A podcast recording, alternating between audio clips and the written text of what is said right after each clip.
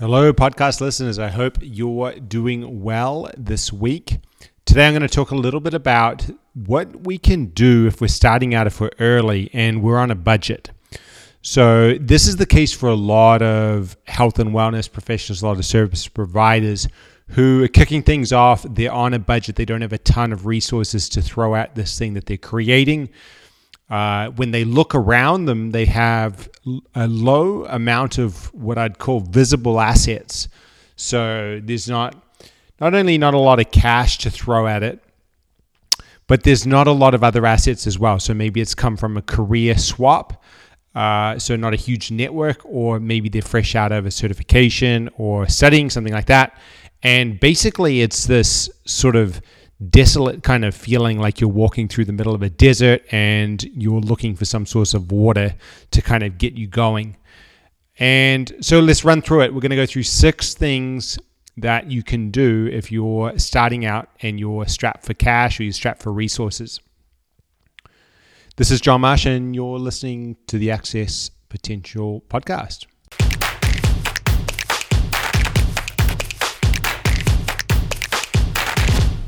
All right, so the first thing that we need to recognize is that most of the time here we're talking to people who don't have a lot of financial resources to throw to throw at this. In contrast to this, just for context, you might think of maybe it's a big fitness chain that opens up in your area, or it's a big supermarket, or it's a big cafe chain, something like that. And they've got, they've been in the game for a while, they've got a lot of cash to throw at advertising, whether that's print media or digital. And basically, they can come onto the scene and be noticed. So their their assets, usually the cash flow, their ad spend, allows them to be noticed very early. And so the very first thing to recognize is that if we don't have this financial uh, capital to throw at this to be noticed, so to speak, we're going to have to over index in other areas. And a lot of these other areas are going to be emotional labor or emotional energy. So the first one that we're going to get to is what's called surprise and delight. Okay, surprise and delight. Um, this also relates very closely to a concept by a guy named Paul Graham, who was part of Y Combinator, and he has written a great essay. He's written a lot of really great essays, but one is called Do Things That Don't Scale. And what we mean by this is when you very when you start out at the very beginning you're going to meet someone you're going to be working with one or two people you're going to meet you know someone's whose friend might be interested in what it is, what it is that you do.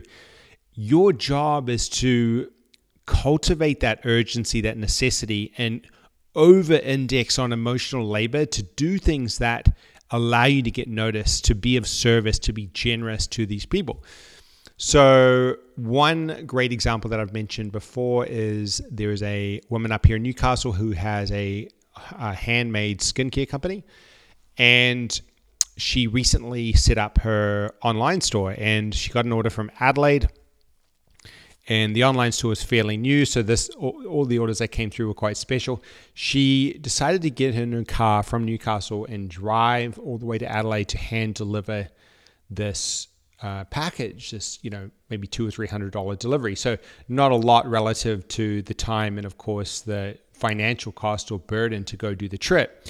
Now the thing is, we don't. The way these things play out is we're building relationship. We're we're creating a story here. We're doing things that don't necessarily make sense because we can, because we're small and nimble, and because they're memorable and they make a big impact. So, this has basically got your name written all over it. Who can you reach out to? What can you do that's special? You know, if everybody's if everybody's sitting on social media and they're doing posts and this kind of thing, what can you do that's offline? What can you what kind of event could you run? Uh, you know, who could you lean into and, and sort of be noticed, be of service? So that's the first one. Surprise and delight, of course, you know, with a lot of the businesses that I work with, even three, five, ten years down the line, uh, this concept of surprise and delight, whether it's for the staff or for the for the community, the the clients or the members, whatever it may be, is essential anyway. It continues; it doesn't drop in importance.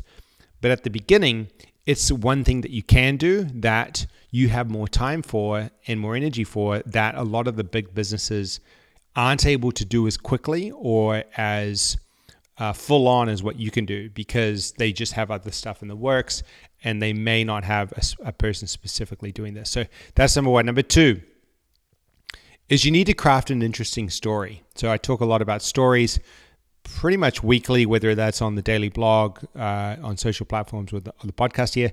Effectively, this concept of telling stories, sharing your story, your origin story as a business, as a human, is not an interesting option. It's not a fun, fluffy, uh, you know, lighthearted thing that we can choose to do. It's an essential. And the smaller you are and the bigger the market, the more important your story is. Okay? So the bigger the market, the more the, the more people there are in your market segment, and the newer you are, the smaller your trust and attention or your audience, the more important it is that you tell your story, an interesting story that resonates with the people that you want to serve. Okay. So the way that we do this in APA is we have um, two frameworks. One's called Super Niche Framework, and one's called The Story You Tell. And in this Story You Tell one, we actually flesh out the stories that you would tell to the people that you want to work with to help build resonance and trust. Okay, so that's number two storytelling, non negotiable. Number three, social media. You know, back in 2009, uh, I had started this running store in retail.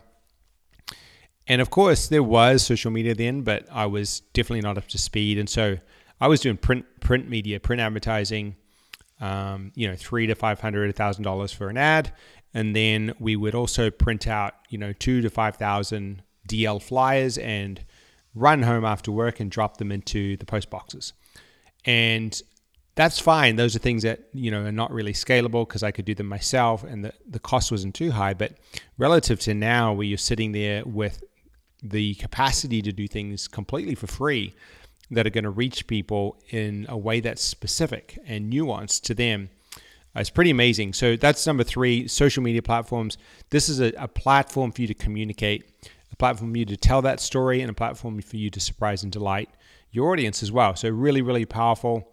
Uh, your job here is to be prolific. I would say, as a guideline for most people listening, if you're just starting, like daily, two times a day, because you don't you can't afford not to when it's free and there's potential upside. Okay. Number four is this concept of having allies or alliance, um, very closely related to affiliation. Effectively, you've got no brand, you know. So, brand is this concept. Marty Neumeier talks about it as um, how we feel about, or how a person feels about your product your service, your company, um, or the people that you know are with you and your team how we feel about you. So if we haven't had a lot of exposure we can't have a lot of feeling or that feeling can't be widespread to a lot of people. So you have very low brand. So what you're doing here is looking to affiliate and surround yourself in kind of like a, a neighborhood a brand neighborhood. So you're seen with other people who you have you know who you're allied with, who you have a similar set of values. And this is really powerful because it can boost your reputation quickly. Uh, you can do this offline or online. It could be, you know, you might be able to guest present alongside alongside somebody. You might be able to, um, you know, invite five or six other business owners in your niche out to a, you know, a meal, something like that, or some of your key clients or customers who are affiliated with cool companies that you like or that you have, you know, um, share values with and you get them together. Basically, it's a physical, offline, and online alliance or affiliation effort with people that already have and it's the, the brand's